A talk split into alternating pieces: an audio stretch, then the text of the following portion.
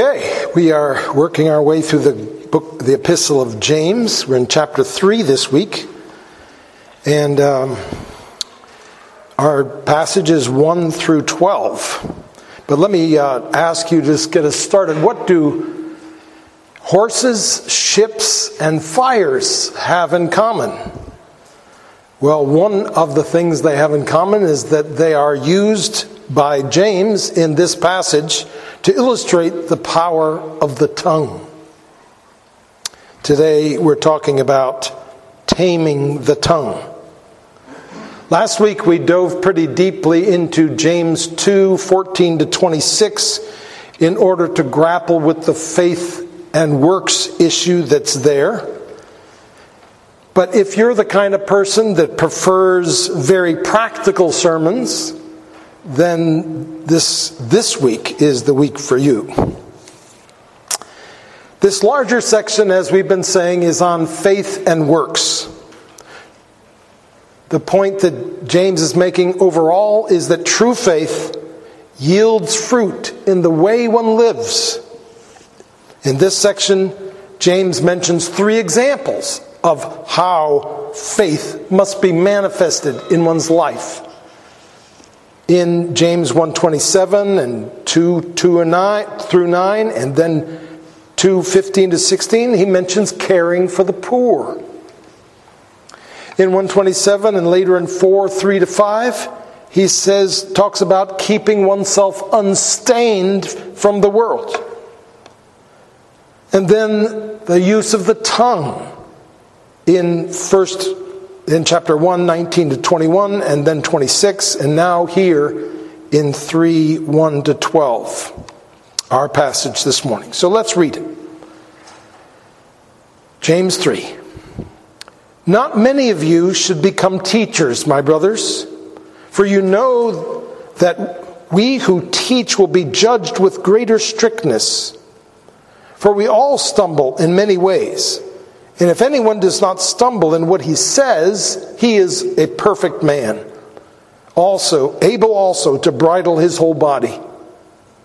If we put bits into the mouths of horses so that they obey us, we guide their whole bodies as well.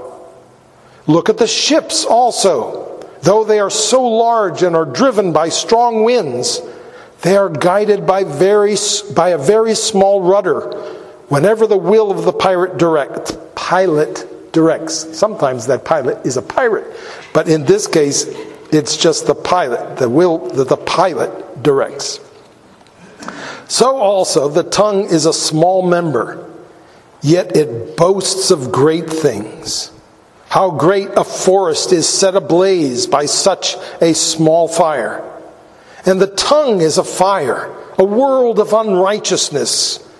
The tongue is set among our members, staining the whole body, setting on fire the entire course of life, and set on fire by hell. For every kind of beast, bird, I'm sorry, every kind of beast and bird, of reptile and sea creature can be tamed and has been tamed by mankind. But no human being can tame the tongue. It is a restless evil full of deadly poison. With it we bless our Lord and Father, and with it we curse people who were made in the image of God. I'm sorry, in the likeness of God. From the same mouth come blessing and cursing. My brothers, these things ought not to be so. Does a spring pour forth from the same opening both fresh and salt water? Can a fig tree, my brothers, bear olives, or a grapevine produce figs? Neither can a salt pond yield fresh water. It's not obvious at first when the passage begins that James is introducing the subject of the tongues, of the tongue. Not many of you, he says, should become teachers, my brothers, for you know that we who teach will be judged with higher strictness. He starts by talking about teachers in the church and how people shouldn't pursue that role lightly because teachers will be judged by a higher standard. But as James continues into the next verse, it becomes clear that he's talking about this in the context of a larger point of what words we speak. Verse 2 For, and that's an important word because it connects us with verse 1 For we all stumble in many ways. And if anyone does not stumble in what he says, he is a perfect man, able also to bridle his whole body. So if one of us could master the words which come out of our mouths, we would have achieved perfection. Verse 3 If we put bits into the mouths of horses so that they obey us, we guide their whole bodies as well. Horses are such large creatures, so much bigger than us, and so much stronger than us. And yet, people are able to control a horse by means of a tiny little piece of metal put through their mouths. And with that, you can get these mighty beasts to go this way or that way. It's really quite amazing. We see it all the time, so we don't think about it. But if, if you were just stop and ponder the ability we have to control an enormous horse with a little piece of metal, it's striking. And then Paul, James reinforces the point by using the analogy of a ship. Look at the ships also. Though they are so large and are driven by strong winds, they are guided by a very small rudder wherever the will of the pilot directs. So also the tongue is a small member, yet it boasts of great things. So, in both of these analogies, the horse and the ship, James is not saying that a person's tongue is somehow the control center of his being. Simply, he is saying that though small, the tongue has much power and importance, like a bit in a horse's mouth or a rudder on a ship. And then he moves on to the analogy of a forest fire. How great a forest is set ablaze by such a small fire.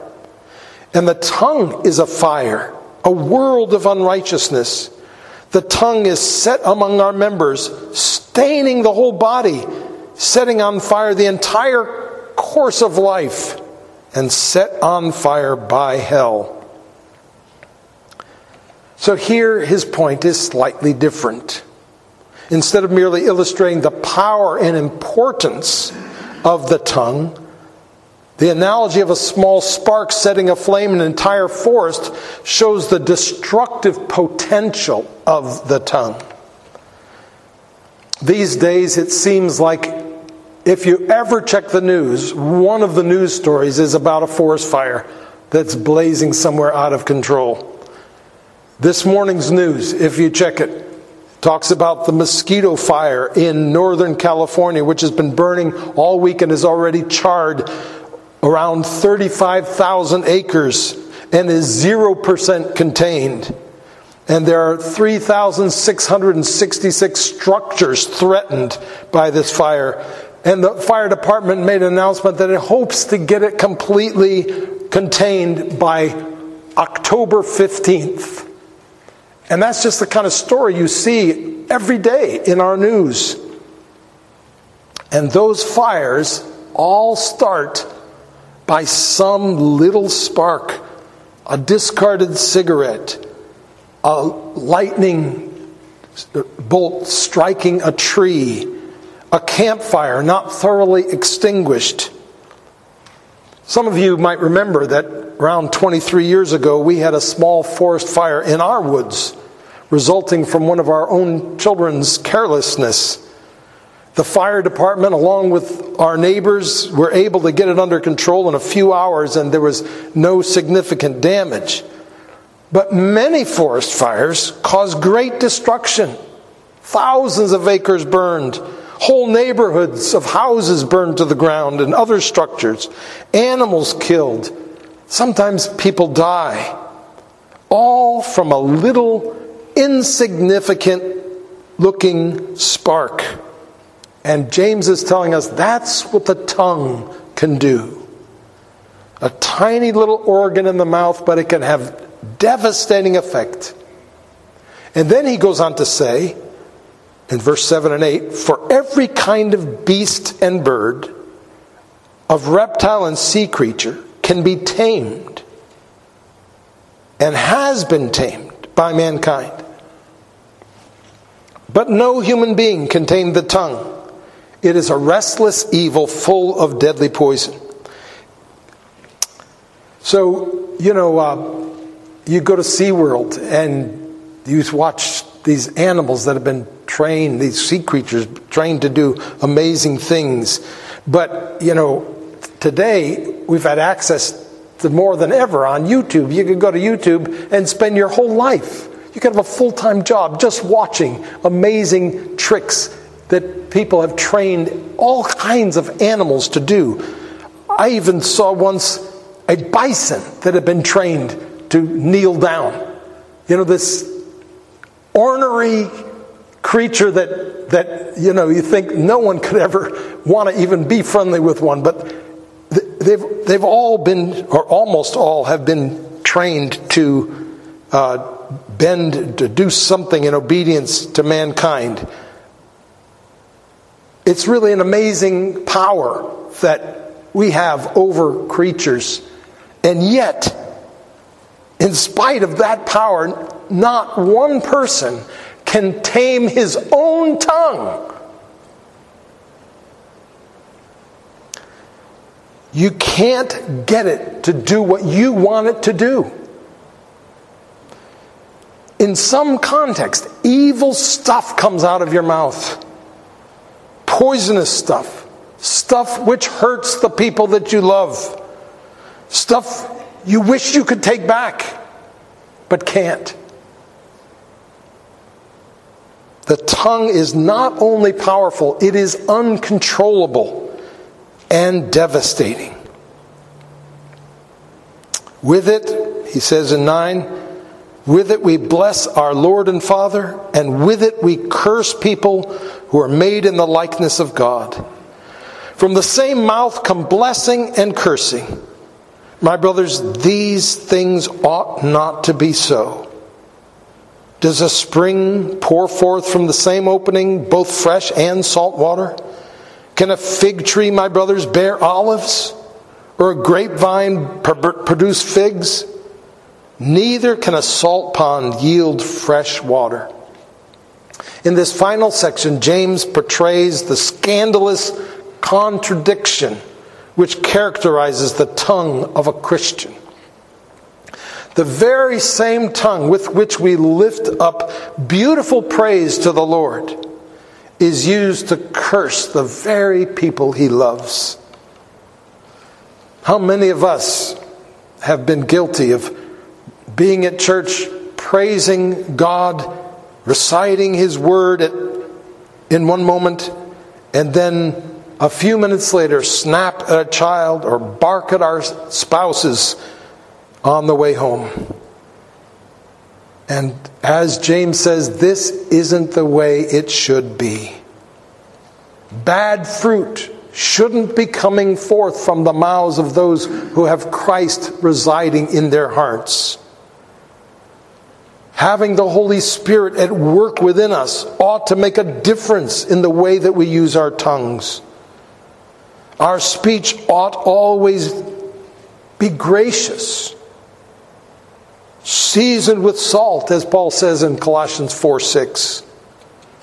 How can we expect people to listen to what we tell them about Christ when they also hear things coming out of our mouths which dishonor Him? The main points of James 3 1 to 12 are rather obvious. The tongue, though small, has an enormous amount of power. In particular, the tongue is capable of wreaking havoc.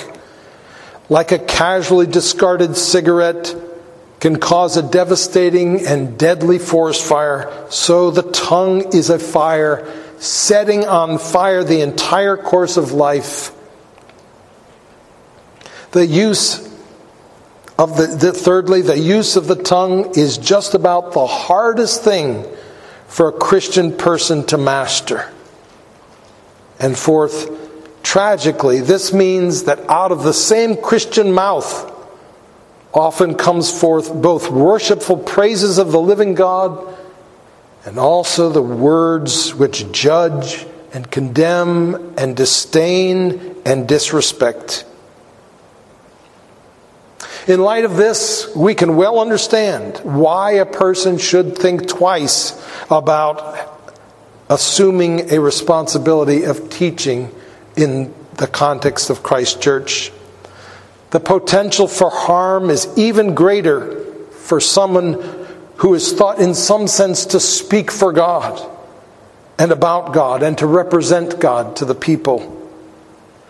And many books could be written about ways that pastors have hurt people in their congregations through their words. And as a pastor, I've never cursed anyone out.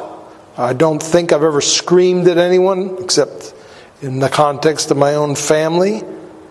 But it doesn't take that kind of thing to do damage as a pastor. I have made arrogant comments, thoughtless comments, ill timed, trivial comments, irritated remarks I have spoken careless words, unkind words, judgmental words, selfish words, words which reveal something wrong in my heart.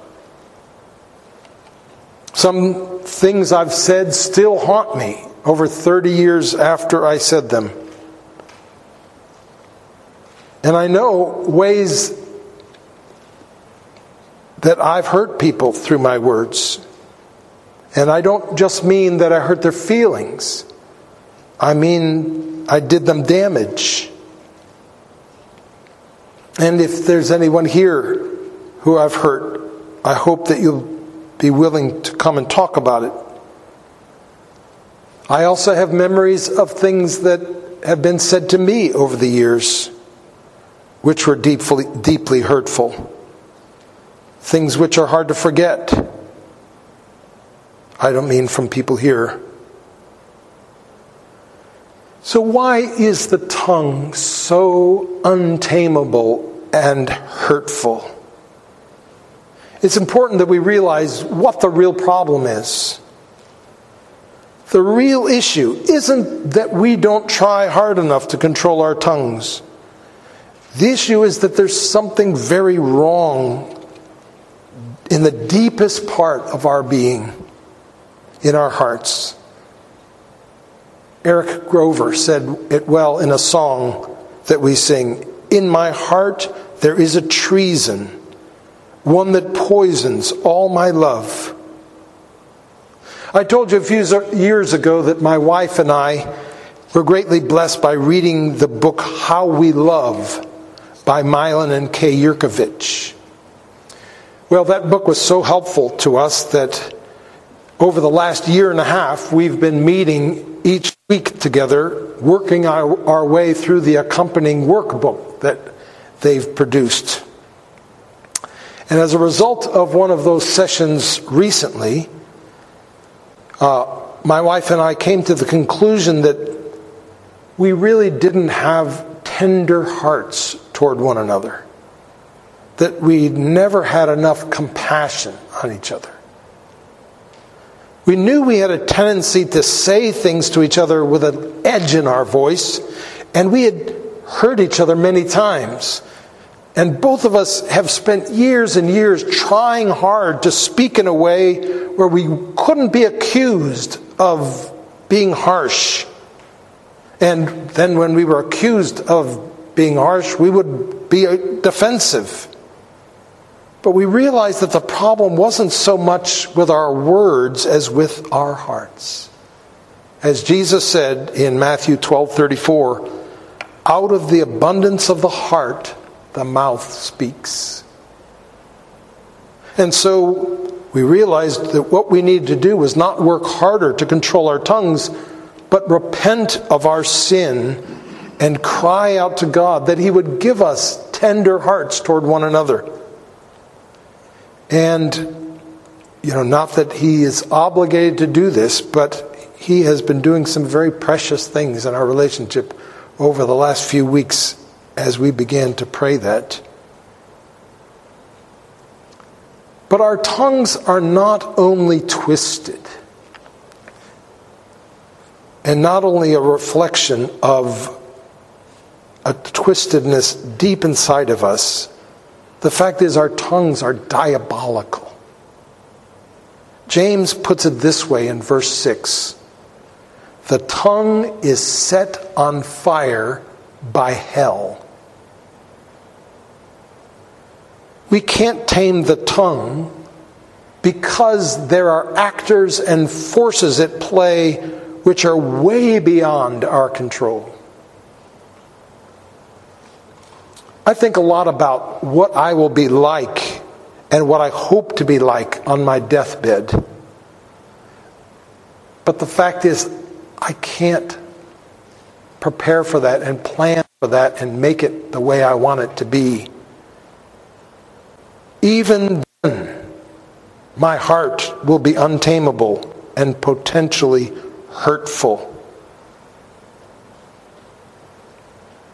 But as we reflect over the damage that our tongues have done and will do in the future, there are three things I think we should be, keep in mind. Number one, we should remember the golden tongue of the Son of God while he walked on earth and cherish the precious gems which came through that holy tongue. They said of him in John 7:46, "Never has a man spoken the way this man speaks." You think about all the great things mankind has ever said, all the great orators, all the inspiring speeches, but no man ever spoke like him. Luke 4 refers to the gracious words which were falling from his lips. This is the one who invented the tongue and is not only the one who knows the truth, but is the truth. If the Old Testament law was more to be desired than gold and sweeter than honey, how valuable and delicious the words of Jesus are. And how precious these words ought to be to us. If the Old Testament law was water, Jesus' words are wine. Christ, the Blessed One, gives to all wonderful words of life. Sinner, listen to his loving call, wonderful words of life. All so freely given, wooing us to heaven Beautiful words, wonderful words, wonderful words of life. In a world of hateful and hurtful words, Jesus' words are holy and helpful and healing. The second thing we should remember in light of the damage that our tongues have done and are capable of doing, that we should remember that one day every knee should, will bow and every tongue will confess that he is Lord. One day Satan will be cast down and his influence over us will be put to an end. And then on that day, our tongues will no longer be impossible to tame. One day, our hearts will be purely devoted to God, and our tongues will be elegant tools of His glorious praise. No more hurt, no more careless comments, no more world of unrighteousness, no more restless evil, no more deadly poison, no more destructive fires. Every word that comes forth from our mouths will be gold. Every comment a treasure. Every remark praiseworthy. That's where we're headed. I can't wait. And then the third thing, in the meantime, until that day, there is one more thing to remember. At times, James sounds like a pretty, like there's a pretty high level of godliness that is necessary in order for us to feel secure about the authenticity of our own Christian faith. So far in this epistle, there have been a number of verses which emphasize the need for works, not to be saved, but to demonstrate the reality of one's salvation. This is even the case with regard to the use of the tongue. In 126, James says, If anyone thinks he is religious and does not bridle his tongue but deceives his heart, this person's religion is worthless. But in this passage, today's passage, in John, James admits that Christians struggle a lot with sin. In verse 2, he says, For we all stumble in many ways. And in verse 8, he says, No human being can tame the tongue. You know, sometimes we need to hear the Bible's challenge that we must be doers of the word and not just hearers of it. But sometimes we need to remind ourselves that we all stumble in many ways and that no human being can tame the tongue. The fact is, all of us are sinners saved by the grace of the Lord Jesus Christ. In this life, none of us lives the way we ought to live. None of us speaks the way we ought to speak. None of us feels the way we ought to feel. None of us loves what we ought to love. That's why we confess our sins and ask Jesus to forgive us. That's why we look to the cross. That's why when Satan tempts me to despair and tells me of the guilt within, upward I look and see him there who made an end of all my sin. Let us pray. Lord Jesus Christ, we're ashamed when we think about the things that have come out of our mouths. We're ashamed of the way that we've hurt people. We're ashamed of the ways that we have portrayed you in a negative way through our speech.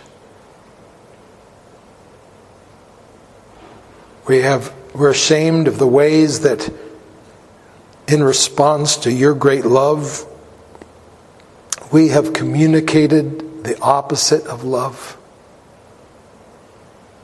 We're ashamed of the fact that even though you have promised us that you are working all things together for good in our lives, that we still allow complaints and grumblings to come forth from our mouths which dishonor you and advertise to others that you don't do a very good job taking care of us or running our lives. We thank you, dear Lord, that in spite of all this, that these sins have been paid for by the Son of God on the cross of Calvary. We thank you that He bore the weight and that we are forgiven. And we pray, O oh Lord,